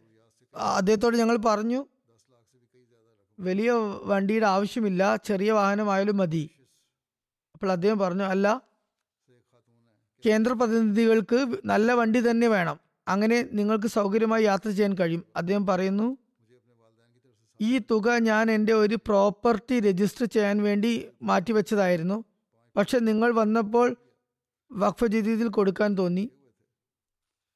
ഞാൻ രജിസ്ട്രിയുടെ തീയതി മുന്നോട്ട് വെച്ചിട്ടുണ്ട് മാറ്റി വെച്ചിട്ടുണ്ട് കുറച്ച് ദിവസങ്ങൾക്ക് ശേഷം അദ്ദേഹം പറയുന്ന ഒരു വലിയ തുക വലിയ പരിശ്രമങ്ങളൊന്നും കൂടാതെ തന്നെ എനിക്ക് ലഭിക്കുകയുണ്ടായി. അത് അദ്ദേഹത്തിന്റെ ആവശ്യങ്ങളെക്കാളും എത്രയോ അധികമായിരുന്നു. പത്ത് ലക്ഷത്തെക്കാളും എത്രയോ വലിയൊരു തുകയായിരുന്നു. മൗറീഷ്യസിലെ ഒരു സ്ത്രീ മിസ് ഷിബ്രീസ് സായിബ പറയുന്നു എനിക്ക് എന്റെ മാതാപിതാക്കളുടെ ഭാഗത്തു നിന്നും ജന്മദിന സമ്മാനമായി ഒരു തുക ലഭിച്ചിരുന്നു. ഞാനത് വഖഫ് ജദീദിനും താരീഖ് ജദീദിനും വേണ്ടി അഞ്ഞൂറ് രൂപ വീതം കൊടുക്കാൻ തീരുമാനിച്ചു. അതൊരു കവറിലിട്ട് വെക്കുകയുണ്ടായി. ആ സമയത്ത് ഞാൻ രോഗാവസ്ഥയിൽ കഴിയുകയായിരുന്നു. അപ്പോൾ എന്റെ ഒരു പിതൃ സഹോദരനും കസിനും എന്നെ കാണാൻ വേണ്ടി വന്നു. രണ്ടുപേരും എനിക്ക് ഓരോരോ കവർ നൽകിയിട്ടുണ്ടായി ഓരോ കവറിലും അയ്യായിരം വീതം ഉണ്ടായിരുന്നു. അത് കണ്ടപ്പോൾ ഞാൻ ആശ്ചര്യപ്പെട്ടു പോയി. അള്ളാഹു എനിക്ക് പത്ത് മടങ്ങ് അധികം ഉപഹാരം നൽകിയിരിക്കുന്നു. ജോർജിയയിലെ ജമാത്തിന്റെ സദർ പറയുന്നു. അവിടെയുള്ള ഒരു ജമാത്ത് അംഗം മുഹമ്മദ് അബു ഹമ്മാദ് സാഹിബ് ഫലസ്തീൻകാരനാണ് അദ്ദേഹം. ജോർജിയയിൽ മെഡിക്കൽ സ്റ്റുഡന്റായി പഠിക്കുകയാണ്. മൂന്ന് വർഷം മുമ്പാണ് അദ്ദേഹം ബയ്യത്ത് ചെയ്തത്. ജമാത്തിൽ അള്ളാഹുവിന്റെ മാർഗത്തിൽ ചെലവ് ചെയ്യുന്നതിനെ കുറിച്ച് വഖഫ് ജദീദിന്റെ പത്ത് ദിവസ പ്രോഗ്രാമിൽ ഒരു സെമിനാർ സംഘടിപ്പിച്ചിരുന്നു. പറയുന്ന ആ സമയത്ത് എന്റെ കയ്യിൽ ഏകദേശം മുന്നൂറ് ഡോളർ ഉണ്ടായിരുന്നു. ഞാൻ അതിന്റെ പകുതി വഖഫ് ജദീദിന് കൊടുക്കാമെന്ന് തീരുമാനിച്ചു. കാരണം കത് അഫ്ലഹമൻ സക്കാഹ. പരിശുദ്ധി ആർജിച്ചവൻ വിജയിച്ചു എന്ന ആയത്ത് എനിക്ക് അപ്പോൾ ഓർമ്മ വന്നു. അങ്ങനെ ചന്ത നൽകിയതിന് ശേഷം അത്യാവശ്യ കാര്യങ്ങൾ നടത്തി എന്റെ ബാങ്ക് അക്കൗണ്ടിൽ വെറും രണ്ട് ഡോളർ മാത്രമായിരുന്നു അവശേഷിച്ചിരുന്നത്. ഡിസംബറിന്റെ അവസാനത്തിൽ ഫലസ്തീനിൽ നിന്നും എന്റെ ചില കുടുംബക്കാർ ജോർജിയയിൽ വരുന്നുണ്ടായിരുന്നു. അവരെ എങ്ങനെ ആദിത്യം അരുളും എന്നതിനെക്കുറിച്ച് ഞാൻ വ്യാകുലനായി. എന്നാൽ അതിഥികൾ വരുന്ന അതേ ദിവസം തന്നെ അള്ളാഹുവിന്റെ പ്രത്യേക അനുഗ്രഹത്താൽ ബാങ്ക് അക്കൗണ്ടിലേക്ക് ആരോ മുഖേന ആയിരം ഡോളർ വരികയുണ്ടായി. പറയുന്നു ഞാൻ അതിന് ഇപ്പോഴും അള്ളാഹുവിന് നന്ദി പ്രകടിപ്പിക്കുന്നു. ഇതും ചന്തയുടെ അനുഗ്രഹമായി ഞാൻ കരുതുന്നു. ഇതെല്ലാം ചിന്തയുമായി ബന്ധപ്പെട്ട കാര്യമാണ്. ഭൗതികമായ ഒരു വ്യക്തി ഇതേക്കുറിച്ച് മറ്റെന്തെങ്കിലും കാര്യങ്ങളാണ് ചിന്തിക്കുക വ്യാഖ്യാനിക്കുക. എന്നാൽ ദീനീബോധമുള്ള ഒരാൾ അള്ളാഹുവിന്റെ മാർഗത്തിൽ ചെലവ് ചെയ്യുമ്പോഴാണ് അള്ളാഹുവിന്റെ അനുഗ്രഹം ഉണ്ടാകുക എന്ന് ചിന്തിക്കുന്നു. കേനിയയിലെ മൊല്യം എഴുതുന്നു അദ്ദേഹത്തിന്റെ ജമാത്തിലെ ഒരു നവാഹമ്മദി സ്ത്രീ ഖത്തീജ സായിബ നഴ്സറി സ്കൂൾ ടീച്ചറാണ്. അവരെ കുറിച്ച് പറയുന്നു വർഷാരംഭത്തിൽ അവർ അഞ്ഞൂറ് ഷില്ലിംഗ് വഖഫ് ജദീദ് വാഗ്ദാനം എഴുതിച്ചിരുന്നു. അത് അടക്കുകയും ചെയ്തു. പറയുന്നു അവർക്ക് രസീത് കൊടുക്കാൻ വേണ്ടി സ്കൂളിൽ പോയപ്പോൾ അടുത്ത ദിവസം അവർ എന്റെ വീട്ടിൽ വന്നു. എന്നിട്ട് എന്റെ ഭാര്യയോട് പറഞ്ഞു അഞ്ഞൂറ് കൂടി എനിക്ക് ചന്തയിൽ കൊടുക്കാൻ ആഗ്രഹമുണ്ട്. പറയുന്നു അങ്ങനെ ആയിരം ഷില്ലിങ് ആകുന്നതായിരിക്കും ടോട്ടൽ അള്ളാഹു ഇതിന് പകരമായി കൂടുതൽ അനുഗ്രഹിക്കും എന്ന ഒരു നീയത്തോടു കൂടിയാണ് ഞാൻ ഇത് കൊടുക്കുന്നത്. പറയുന്നു വീട്ടിൽ വന്നു. ഭാര്യ എന്നോട് കാര്യം പറഞ്ഞപ്പോൾ ഞാൻ രസീത് മുറിച്ചു.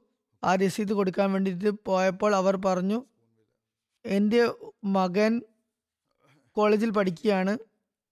അവന്റെ ചെലവിന് വേണ്ടി ഞാൻ അപേക്ഷ കൊടുത്തിരുന്നു. അതിനുള്ള അംഗീകാരം ലഭിക്കുന്നുണ്ടായിരുന്നില്ല. പക്ഷേ ഇന്ന് എനിക്ക് കോളേജിൽ നിന്ന് ഫോൺ വന്നു. അവന്റെ പഠന ചെലവത്തിനുള്ള മുപ്പതിനായിരം ഷില്ലിങ് സർക്കാരിന്റെ ഭാഗത്തു നിന്നും സ്കൂൾ അക്കൗണ്ടിൽ എത്തിയിട്ടുണ്ട്. പറയുന്നു അത് കേട്ടപ്പോൾ എനിക്ക് ഒരുപാട് മനസ്സമാധാനമുണ്ടായി. ഇന്തോനേഷ്യയിലെ അമീർ സാഹിബ് എഴുതുന്നു ഇവിടെയുള്ള ഒരു ചെറിയ ജമാത്തിലുള്ള ഒരു അംഗമാണ് അബ്ദുറഹീം സാഹിബ്. പറയുന്നു എല്ലാ വർഷവും ഞാൻ വഖഫ് ജദീദിന്റെ വാഗ്ദാനം കൊടുക്കാറുണ്ട്. രണ്ടായിരത്തി പത്തൊമ്പത് രണ്ടായിരത്തി ഇരുപത് വർഷങ്ങൾ എനിക്ക് വളരെ പ്രയാസകരമായിരുന്നു. കാരണം ആ വർഷങ്ങളിൽ എനിക്ക് ജോലിയില്ലായിരുന്നു പറയുന്നു. കുറച്ചു കാലം മുമ്പ് ഞാൻ ജോലിയിൽ നിന്നും രാജിവെച്ച് കച്ചവടം ചെയ്യാൻ ശ്രമിച്ചു. എന്നാൽ അതിലും വിജയമുണ്ടായില്ല. മിച്ചം വെച്ചതെല്ലാം തന്നെ മെല്ലെ മെല്ലെ തീർന്നുകൊണ്ടിരിക്കുകയും വഖഫ് ജദീദിന്റെ വർഷം അവസാനിക്കുകയും ഉണ്ടായി ഞാൻ ചന്ത വാഗ്ദാനം ചെയ്തിട്ടുണ്ട്. അത് കൊടുത്ത് തീർക്കാൻ ഒരു വഴിയും കാണുന്നുണ്ടായിരുന്നില്ല. ജോലി കിട്ടാനും പ്രയാസമായിരുന്നു. കാരണം എനിക്ക് അമ്പത്തൊന്ന് വയസ്സായിട്ടുണ്ടായിരുന്നു. ആ പ്രായത്തിൽ ജോലി കിട്ടുക പ്രയാസമായിരുന്നു. പറയുന്നു എല്ലാ ദിവസവും തജ്ജുദിൽ ഞാൻ ദുവാ ചെയ്തുകൊണ്ടിരുന്നു. വഖഫീദിന്റെ ചന്ത കൊടുക്കാൻ എനിക്ക് സൗഭാഗ്യം ലഭിക്കണമെന്ന് ദുവാ ചെയ്യുകയും അതുപോലെ എനിക്കും കത്തെഴുതി ദുവാക്ക് അപേക്ഷിക്കുകയും ചെയ്തിട്ടുണ്ടായിരുന്നു. പറയുന്നു വഖഫജീദിന്റെ വർഷം അവസാനിക്കുമ്പോഴേക്ക് അള്ളാഹു ഏതെങ്കിലും വിധത്തിൽ എനിക്ക് വാഗ്ദാനം അനുസരിച്ച് കൊടുത്തു തീർക്കാൻ തൗഫീഖ് നൽകി. ഞാൻ എങ്ങനെയൊക്കെയോ അത് കൊടുത്തു തീർത്തു. കൊടുത്തതിന് ശേഷം ഏതാനും ദിവസങ്ങൾക്ക് ശേഷം എനിക്ക് ഞാൻ ജോലി ചെയ്തിട്ടുണ്ടായിരുന്ന സ്ഥലത്തുള്ള ഒരു പഴയ ഓഫീസർ ഇന്റർവ്യൂവിന് വരണമെന്ന് പറഞ്ഞ് ഫോൺ വിളിച്ചു.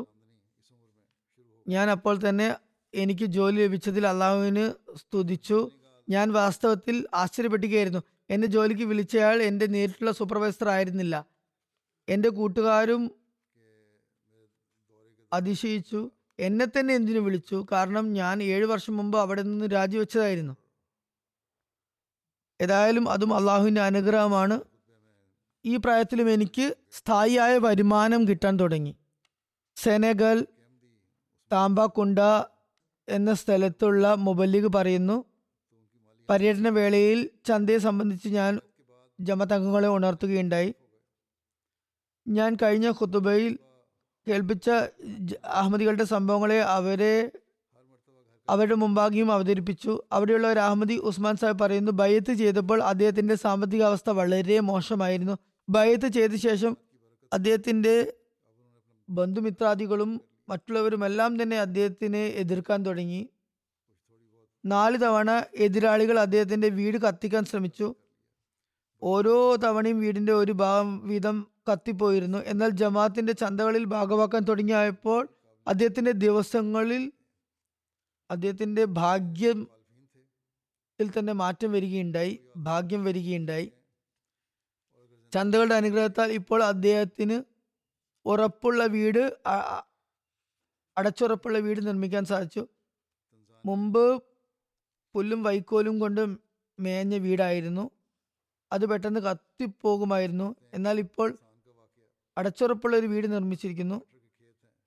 അതുപോലെ തന്നെ മക്കളും പട്ടണത്തിൽ നല്ല വിദ്യാഭ്യാസം നേടിക്കൊണ്ടിരിക്കുന്നു.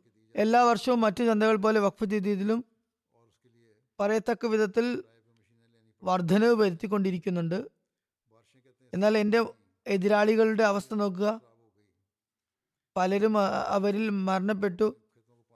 അവരിൽ അവശേഷിച്ചവരും വളരെ പ്രയാസകരമായ ജീവിതമാണ് നയിക്കുന്നത്. അതാണ് അവരുടെ അവസ്ഥ. ടൻസാനിയയിലെ അമീർ സാഹിബ് എഴുതുന്നു ഒരു കൃഷിക്കാരന്റെ സംഭവമാണ്. അദ്ദേഹത്തിന് തക്കാളി കൃഷി ഉണ്ടായിരുന്നു. അതിൽ വെള്ളം കൊടുക്കാൻ വിക്ടോറിയ തടാകത്തിൽ നിന്നും വെള്ളം ലിഫ്റ്റ് ചെയ്തിട്ടായിരുന്നു കൊടുത്തിരുന്നത്. അതിനുവേണ്ടി പമ്പും മെഷീനുകളും വാടകയ്ക്ക് എടുക്കേണ്ടി വന്നിരുന്നു. പറയുന്നു ഈ വർഷം മഴ കുറവായിരുന്നു. കൃഷിയും വളരെ മോശമായിരുന്നു. അടുത്തുള്ള കൃഷിക്കാർ അവരുടെ കൃഷിയിടങ്ങളിൽ വെള്ളം കൊടുത്തിരുന്നു. നിന്റെ കൃഷിയുടെ അവസ്ഥ ഇതായല്ലോ എന്ന് പറഞ്ഞവർ എന്നെ പരിഹസിച്ചിരുന്നു. ഏതായാലും പറയുന്ന മൊല്യം എന്നോട് ചന്തയെക്കുറിച്ച് ഉണർത്തിയപ്പോൾ എന്റെ കയ്യിലുണ്ടായിരുന്ന ആയിരം ഷില്ലിങ് ഞാൻ കൊടുത്തു. മൊല്യം രസീത് കട്ട് ചെയ്തു. അടുത്ത ദിവസം ആമില യോഗത്തിൽ അദ്ദേഹം വന്നിരുന്നു. അപ്പോൾ അദ്ദേഹത്തോട് പറഞ്ഞു മൗല്യം പറഞ്ഞു മൗല്യമിനോട് അദ്ദേഹം പറഞ്ഞു ഞാൻ ചെയ്ത കച്ചവടത്തിന് പ്രതിഫലം ലഭിച്ചിരിക്കുന്നു. കാരണം ഈ കാലാവസ്ഥയിലെ ആദ്യത്തെ മഴ എന്റെ കൃഷിയിടത്തിലാണ് പെയ്തിരിക്കുന്നത്. കൃഷിയിടം വെള്ളം കൊണ്ട് നിറഞ്ഞിരിക്കുന്നു. അള്ളാഹു ഇങ്ങനെ എനിക്ക് അനുഗ്രഹം ചൊരിഞ്ഞിരിക്കുന്നു. സിറാലിയോണിലെ മൊബൈലിലേക്ക് എഴുതുന്നു അലക്സ് ടാമോ സാഹിബ് എന്ന ഒരു അധ്യാപകനുണ്ട്. സിറാലോണിയയിലെ റിസർച്ചറാണ് അദ്ദേഹം. പറയുന്നു അദ്ദേഹത്തിന്റെ വസീത് ചന്തയും മറ്റു ചന്തകളും കുറച്ച് കുടിശ്ശിക ഉണ്ടായിരുന്നു കാരണം കഴിഞ്ഞ വർഷം ചില സർക്കാർ തല പ്രശ്നങ്ങൾ കാരണം ശമ്പളം ലഭിക്കുന്നതിൽ വളരെ കാലതാമസം നേരിട്ടിരുന്നു. കുറച്ചു കാലം ജീവിതം വളരെ പ്രയാസത്തിലായിരുന്നു. ഏതായാലും അദ്ദേഹം എവിടെ നിന്നോ തുക സംഘടിപ്പിച്ച് വസിയത്ത് ചന്തയും മറ്റു ചന്തകളും ആ പ്രയാസഘട്ടത്തിലും കൊടുക്കാൻ തയ്യാറായി. പറയുന്നു ചന്തകൾ നൽകിയതിനു ശേഷം ആദ്യം എനിക്ക് നെല്ലുമായി ബന്ധപ്പെട്ട ഗവേഷണ പദ്ധതിയിൽ ഗിനി കുനാക്കിരിയിലെ സംഘത്തിൽ എന്നെയും തിരഞ്ഞെടുത്തു. പിന്നെ ഒരു വലിയ ഫർണിച്ചറുകളൊക്കെ ഉള്ള വീടും ലഭിച്ചു. രണ്ടായിരത്തി ഇരുപത്തിരണ്ടിലെ യു കെ ജൽസക്ക് മുമ്പേ തന്നെ വീട്ടിൽ ടി വിയും എം ടിയും വെക്കാനും എനിക്ക് തൗഫീക്ക് ലഭിച്ചു. പിന്നെ അള്ളാഹുവിന്റെ അനുഗ്രഹത്താൽ ജപ്പാനിലെ കാഗോഷിമ യൂണിവേഴ്സിറ്റിയിൽ പി എച്ച് ഡി ചെയ്യാൻ സ്കോളർഷിപ്പ് ലഭിച്ചു. പറയുന്നു ഞാനും അപേക്ഷ കൊടുത്തപ്പോൾ ബന്ധപ്പെട്ട വകുപ്പിൽ നിന്നും എനിക്ക് മുൻഗണന ലഭിക്കുകയും എന്നെ അവർ തിരഞ്ഞെടുക്കുകയും ചെയ്യുകയായിരുന്നു. പറയുന്നു കഴിഞ്ഞ വർഷം മുതൽ ഞാൻ ജപ്പാനിലാണ് താമസിക്കുന്നത്.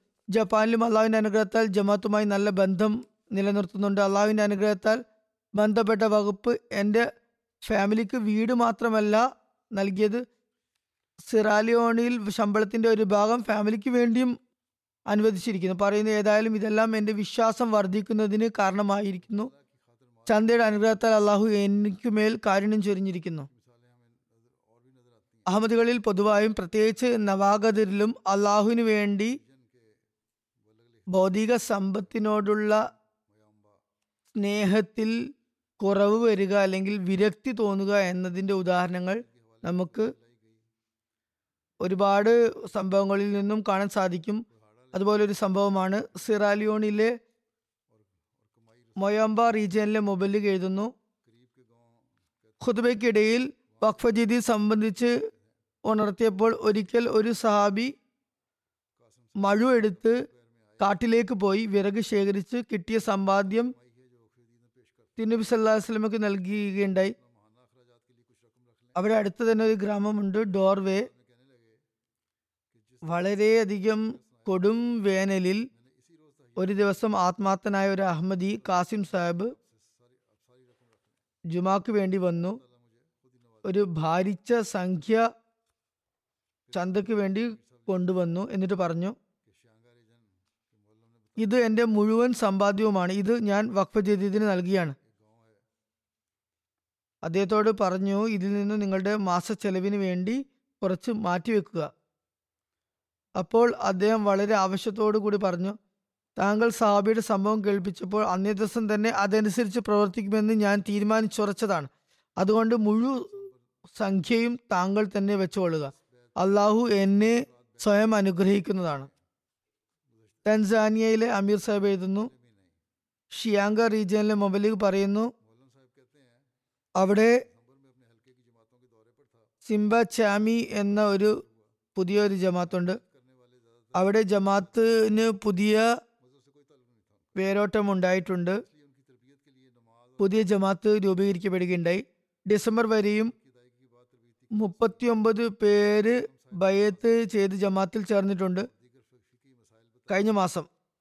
അതിന് ഒരു മാസം മുമ്പാണ് ഈ ജമാത്ത് സ്ഥാപിതമായത്. മൗലിൻ സാഹിബ് പറയുന്നു ഞാൻ ഡിസംബറിൽ എന്റെ പ്രദേശത്തുള്ള ജമാത്തുകളുടെ പര്യടനത്തിലായിരുന്നു. ഈ പുതിയ ജമാത്തിലൂടെയും ഞാൻ പര്യടനം നടത്തുകയുണ്ടായി. ഇവിടെ ഭയത്ത് ചെയ്തിരുന്ന അധിക പേരും മുമ്പ് മതമില്ലാത്തവരായിരുന്നു. അവർക്ക് മതവുമായി യാതൊരു ബന്ധവും ഉണ്ടായിരുന്നില്ല അതുകൊണ്ട് അവരുടെ തർബീയത്തിന് വേണ്ടി നമസ്കാരത്തിലേക്കും ഖുറാനിലേക്കും ശ്രദ്ധ തിരിക്കുകയായിരുന്നു. ലോഹർ നമസ്കാരത്തിന് ശേഷം തർബിയത്ത് ക്ലാസ് നടത്തി. അതിൽ മൗലിം സാഹിബ് നമസ്കരിക്കേണ്ട രീതിയും മറ്റ് ഫിക്ക് സംബന്ധമായ കാര്യങ്ങളും പറഞ്ഞു കൊടുത്തു. ഒരു വൃദ്ധനായ അഹമ്മദി മൗലിം സാഹിബിന്റെ ബാഗിൽ രസീദ് ബുക്ക് കണ്ടപ്പോൾ അതേക്കുറിച്ച് ആരാഞ്ഞു? മൗലിം സാഹിബ് പറഞ്ഞു ഇത് വഖഫദീദ് ചന്തയുടെ അവസാനത്തെ മാസമാണ്. ഞങ്ങൾ വാഗ്ദാനം അനുസരിച്ച് പിരിവ് നടത്തി കേന്ദ്രത്തിൽ റിപ്പോർട്ട് കൊടുക്കേണ്ടതുണ്ട്. ആ റിപ്പോർട്ട് ഖലീഫത്തുൽ മസീന് നൽകുന്നതായിരിക്കും. ഈ ചന്തയിൽ ഉൾപ്പെടുന്ന അഹമ്മദികൾ ചന്ത കൊടുക്കുമ്പോൾ ഈ രസീത് കൊടുക്കുന്നതാണ് ചന്ത മുറിച്ചിട്ട്. അപ്പോൾ മറ്റൊരു അഹമ്മദ് ചോദിച്ചു ഞങ്ങളുടെ ചന്ത എപ്പോഴാണ് വാങ്ങുക? മൗല്യം പറയുന്നു ഞാൻ അവരോട് പറഞ്ഞു ഞാൻ കരുതുന്നത് നിങ്ങളുടെ സാമ്പത്തിക അവസ്ഥ അത്ര മെച്ചപ്പെട്ടതല്ല. നിങ്ങൾ പുതുതായി അഹമ്മദികളിൽ അഹമ്മദികളായതാണ്. തർബേത്ത ആണ് ഇപ്പോൾ ആവശ്യം. അടുത്ത വർഷം മുതൽ നിങ്ങളെയും ചന്തയിൽ ചേർക്കാം എന്നാണ് കരുതുന്നത്. അപ്പോൾ അവിടെയുള്ള എല്ലാ പുതു അഹമ്മദികളും ഒരുമിച്ച് പറഞ്ഞു ഈ വർഷം ഞങ്ങളുടെ പേര് ഖലീഫത്തുൽ മസീന്റെ അടുക്ക് അടുക്കലേക്ക് പോകില്ലേ? അങ്ങനെ സംഭവിക്കാൻ പാടില്ല. അതുകൊണ്ട് അവിടെ ഉണ്ടായിരുന്ന എല്ലാ അഹമ്മദികളും തങ്ങളുടെ പക്കൽ ഉണ്ടായിരുന്നതെല്ലാം തന്നെ ചന്ത നൽകുകയുണ്ടായി. മൊലിൻ സാഹിബ് പറയുന്നു അദ്ദേഹം അവിടെ നിന്ന് പോകുമ്പോൾ അവർ പറഞ്ഞു ഞങ്ങളുടെ അടുത്ത വർഷത്തേക്കുള്ള വാഗ്ദാനം ഇപ്പോൾ തന്നെ എടുക്കുക. അങ്ങനെ അവർ പുതുവർഷത്തേക്കുള്ള വഖഫ് ജദീദിന്റെ വാഗ്ദാനങ്ങളും എഴുതുകയുണ്ടായി നവ അഹമ്മദികളിലും അള്ളാഹു ഇങ്ങനെ ഈമാൻ ഉണ്ടാക്കുകയും ഇങ്ങനെ വിശ്വാസഭരിതരാക്കുകയും ചെയ്യുന്നു. ഗേംബിയയിലെ അമീർ സാഹിബ് എഴുതുന്നു. നോർത്ത് ബാങ്ക് ഒരു ജമാഅത്ത് ദൂത്ത ബാലുവിലുള്ള ഒരു അഹമ്മദി സഹോദരനാണ് ജാലു സാഹിബ്. അദ്ദേഹത്തിന്റെ പിതാവ് അഹമ്മദി അല്ല അയാൾ ഗ്രാമമുഖ്യനാണ് പടുവൃദ്ധനാണ് നിത്യരോഗിയുമാണ്. അതുകൊണ്ട് അയാളുടെ സ്ഥാനത്ത് അഹമ്മദിയായ മകനായിരുന്നു കാര്യങ്ങൾ നോക്കി നടത്തിയിരുന്നത്. അദ്ദേഹം പറയുന്നു ഒരു ദിവസം ഒരു ഇസ്ലാമി എൻ ജി ഒ അദ്ദേഹത്തിന്റെ ഗ്രാമത്തിൽ വന്നു. അവരുടെ വീക്ഷണത്തിൽ അവർ മുസ്ലിങ്ങളെ കേവലം പതിനായിരം ഡെലാസ് കൊടുത്താണ് സഹായിച്ചിരുന്നത് ഒരു ദിവസം അവർ എന്നെ ഫോൺ ചെയ്തു പറഞ്ഞു ഞങ്ങൾ താങ്കളെ സംബന്ധിച്ച് വളരെ നല്ല വ്യക്തിയാണെന്ന് കേട്ടത്. ഞങ്ങൾ താങ്കളെയും താങ്കളുടെ പിതാവിനെയും സഹായിക്കാൻ വേണ്ടി മുപ്പതിനായിരം ഡെലാസി തരാൻ ഉദ്ദേശിക്കുന്നു. പക്ഷെ ഒരു പ്രശ്നമുണ്ട്. താങ്കൾ അഹമ്മദിയാണല്ലോ. നിങ്ങൾ ഈ ജമാഅത്ത് ഉപേക്ഷിക്കുകയാണെങ്കിൽ ഈ തുക നിങ്ങൾക്ക് കിട്ടുന്നതാണ്. അപ്പോൾ ജ്വാലു സാഹിബ് പറഞ്ഞു എൻ ജി ഒനോട് മറുപടി പറഞ്ഞു എനിക്ക് ഈ പൈസയുടെ ഒരു ആവശ്യവുമില്ല. കാരണം ജമാഅത്ത് എന്നെ പഠിപ്പിച്ചത് അള്ളാഹു അവന്റെ ദാസന്മാർക്ക് മതിയാവനാണെന്നാണ് ഞാൻ എല്ലാ വർഷവും ജമാഅത്തിന് പതിനഞ്ചായിരത്തിലധികം ഡെലാസി ചന്തയായി കൊടുക്കുന്നുണ്ട്. ഇത് കേട്ടപ്പോൾ വളരെ ആശ്ചര്യത്തോടെ അവർ പറഞ്ഞു ഇത്രയും വലിയ തുക താങ്കൾ എന്തിനാണ് ജമാഅത്തിന് കൊടുക്കുന്നത്? നിങ്ങൾ വളരെ സാധു മനുഷ്യനല്ലേ. അപ്പോൾ അഹമ്മദി പറഞ്ഞു എനിക്ക് കിട്ടിക്കൊണ്ടിരിക്കുന്ന അള്ളാഹുവിന്റെ അനുഗ്രഹങ്ങളും പ്രീതിയും സംബന്ധിച്ച് നിങ്ങൾ അറിയുകയാണെങ്കിൽ നിങ്ങളും ഇമാം മഹദി അലി ഇസ്ലാമിന്റെ ഉമ്മത്തിൽ ചേരുമായിരുന്നു. ഇതാണ് അള്ളാഹു ഇത്രയും ദൂര ദൂര ദേശങ്ങളിൽ വസിക്കുന്ന ആളുകളുടെ ഹൃദയങ്ങളിൽ ഉണ്ടാക്കുന്നത്. അവരുടെ ഈമാൻ സുദൃഢമാക്കുന്നത്. അവർ തിരുനബി സല്ലാ അലൈഹി സ്വലമിയുടെ സത്യസന്ധനായ ദാസനെ അംഗീകരിച്ചതിനു ശേഷം വിശ്വാസത്തിൽ കൂടുതൽ കൂടുതൽ ദൃഢത നേടിക്കൊണ്ടിരിക്കുകയാണ്. കാങ്കോ കൻഷാസയിലെ അമീർ സാഹിബ് എഴുതുന്നു ജുമാ ഖുദ്ബയ്ക്ക് ശേഷം വഖഫ് ചെയ്ത് ചന്തയെ സംബന്ധിച്ച് ആഹ്വാനം ചെയ്തു. ആ ദിവസം ആത്മാർത്ഥനായ ഒരു അഹമ്മദി നൂർദ്ദീൻ സാഹിബ് അദ്ദേഹം പോലീസിൽ ജോലി ചെയ്യുകയാണ്. മൊല്ലിമിനെ ഫോൺ വിളിച്ചുകൊണ്ട് പറഞ്ഞു ഞാൻ കുറച്ചു കാലമായി കുറച്ച് തുക എന്റെ എമർജൻസി ആവശ്യങ്ങൾക്ക് വേണ്ടി സ്വരുക്കൂട്ടുകയുണ്ടായിരുന്നു. പക്ഷെ ഇന്ന് മൊറബി സാഹിബ് ജുമാ ഖുത്ബയിൽ വഖഫ് ചെയ്ത് ചന്തയെക്കുറിച്ച് ഉണർത്തുകയുണ്ടായി. അതുകൊണ്ട് ഈ തുക ചന്തയിൽ വേണ്ടി എടുത്തുകൊള്ളുക.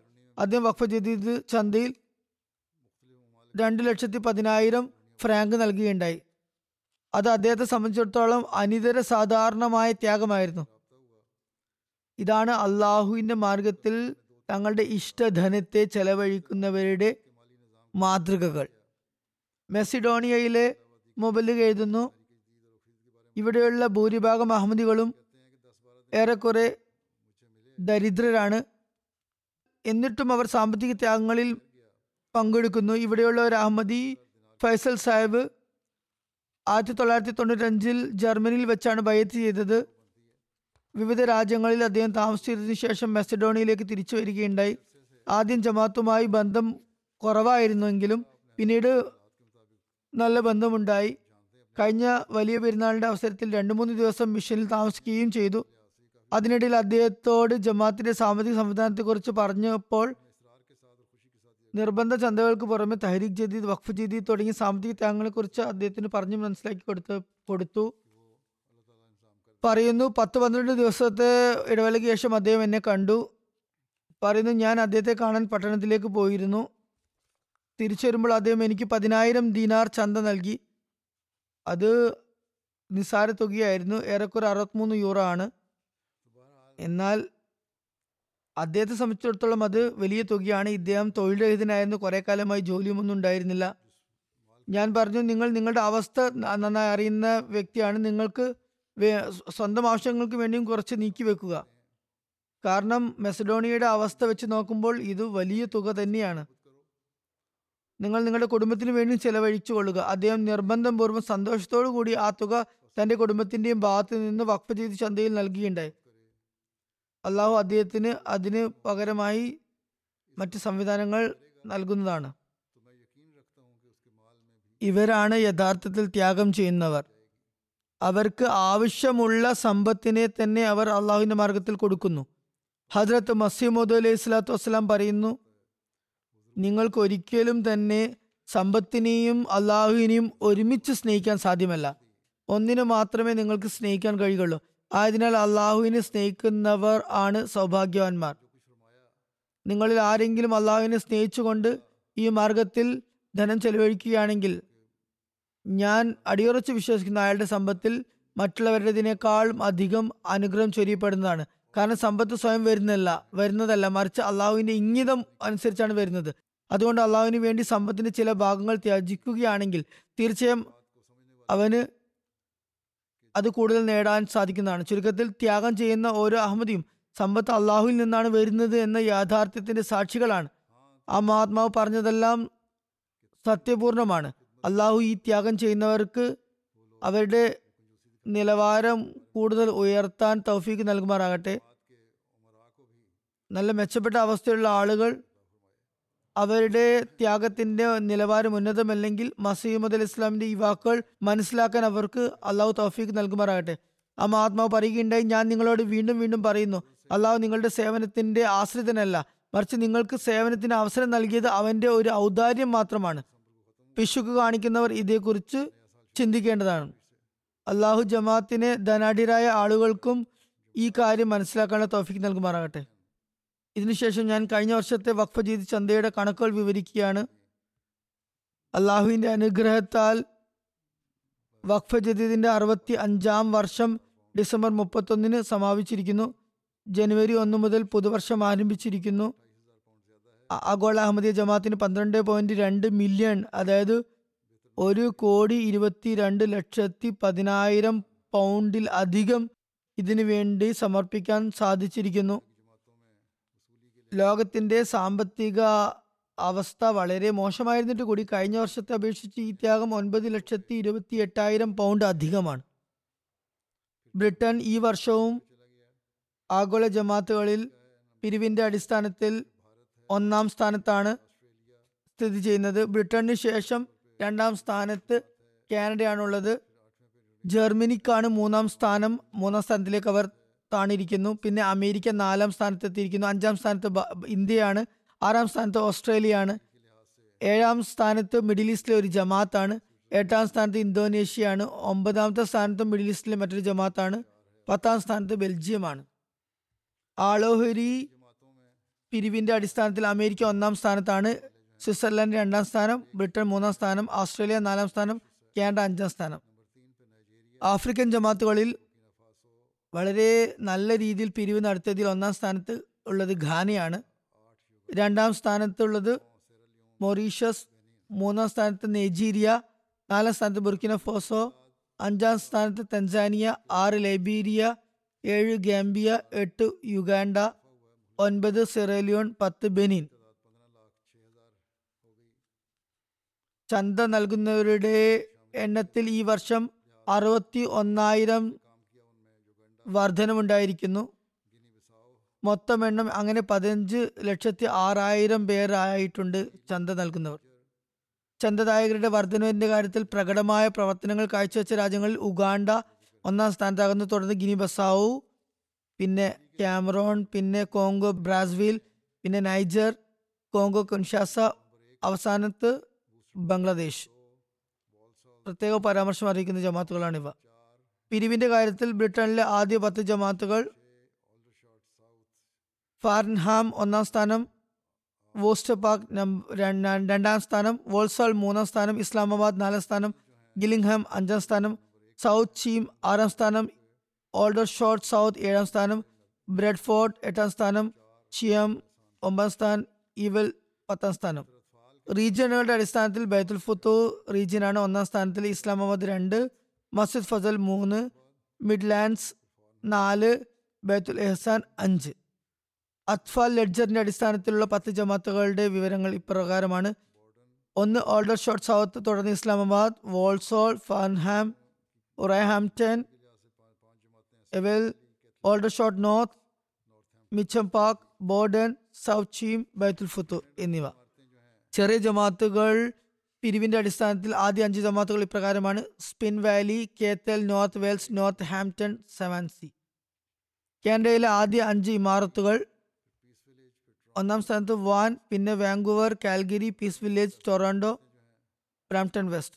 കാനഡയിലെ ആദ്യ പത്ത് ജമാത്തുകൾ ആദ്യത്തെ ഇമാറത്തുകളുടെ എണ്ണമായിരുന്നു പറഞ്ഞത്. ഇപ്പോൾ ജമാത്തുകളുടെ പേര് ഒന്ന് മിൽട്ടൺ വെസ്റ്റ് രണ്ട് ഹദീഖ അഹമ്മദ് മൂന്ന് മിൽട്ടൺ ഈസ്റ്റ് നാല് വിനിപെഗ് അഞ്ച് സ്കേട്ടൺ ബേത്തുർ അഹമ്മദ് ആറ് ദുറം വെസ്റ്റ് ഏഴ് ഓട്ടോവ വെസ്റ്റ് എട്ട് എൻഫീൽഡ് നൗ ഒമ്പത് റെജീന പത്ത് അബുഡ് ഫോർട്ട് അത്ഫാൽ ലഡ്ജറിന്റെ അടിസ്ഥാനത്തിൽ അഞ്ച് ഇമാരത്തുകൾ.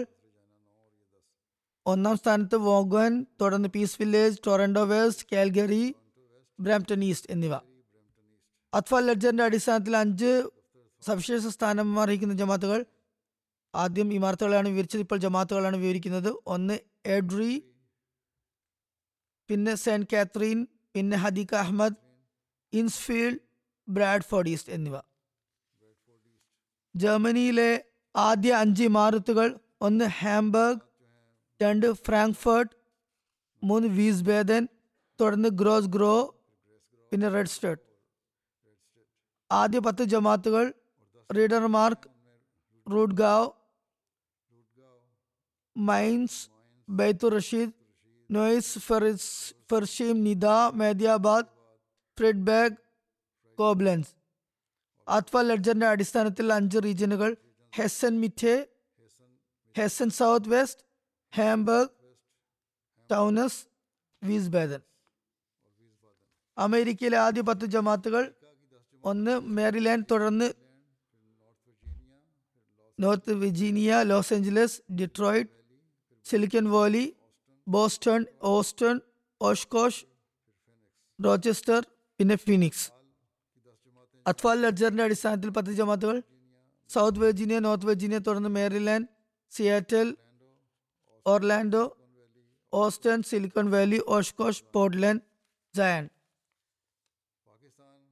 പാകിസ്ഥാനിലെ ആദ്യ മൂന്ന് ജമാത്തുകൾ പാകിസ്ഥാനിൽ വളരെ പ്രയാസകരമായ അവസ്ഥയായിരുന്നിട്ട് കൂടി പ്രാദേശിക കറൻസിയിൽ അവർ വളരെ വർധനവ് വരുത്തിയിരിക്കുന്നു. അതിന്റെ അടിസ്ഥാനത്തിൽ പൗണ്ടിന് മുന്നിൽ അവരുടെ കറൻസി മൂല്യം തീരെ ഇല്ലാതായിരിക്കുന്നു.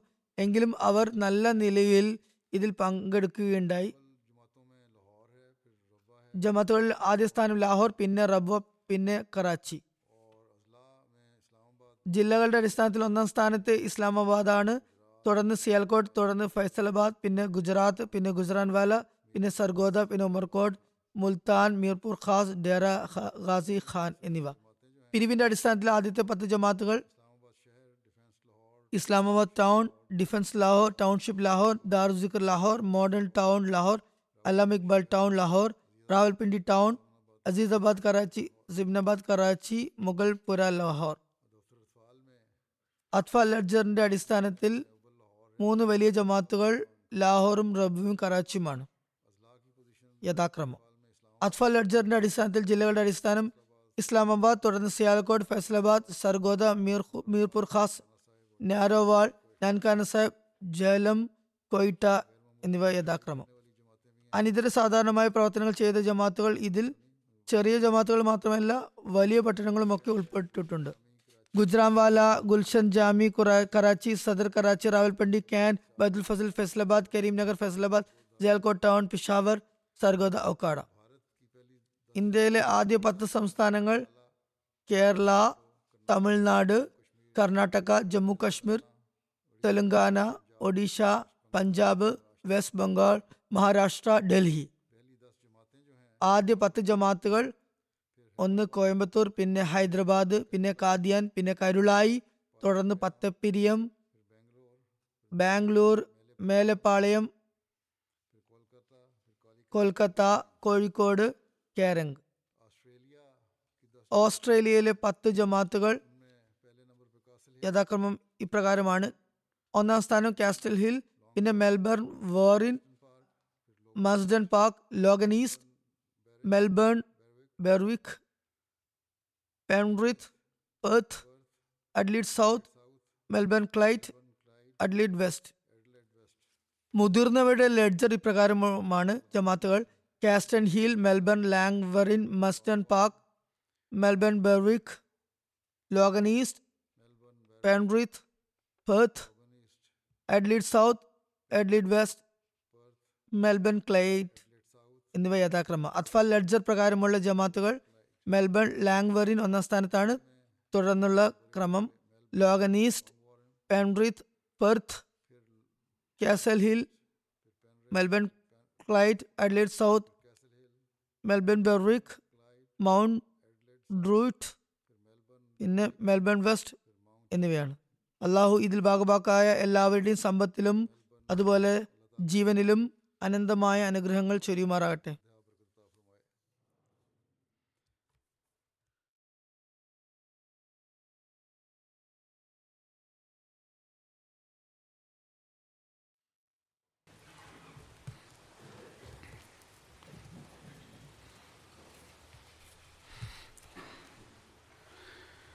الحمد لله الحمد لله نحمده ونستعينه ونستغفره ونؤمن به ونتوكل عليه ونعوذ بالله من شرور أنفسنا ومن سيئات أعمالنا. من يهده الله فلا مضل له ومن يضلل فلا هادي له. ونشهد أن لا إله إلا الله. ونشهد أن محمدا عبده ورسوله. عباد الله رحمكم الله. إن الله يأمر بالعدل واللسان.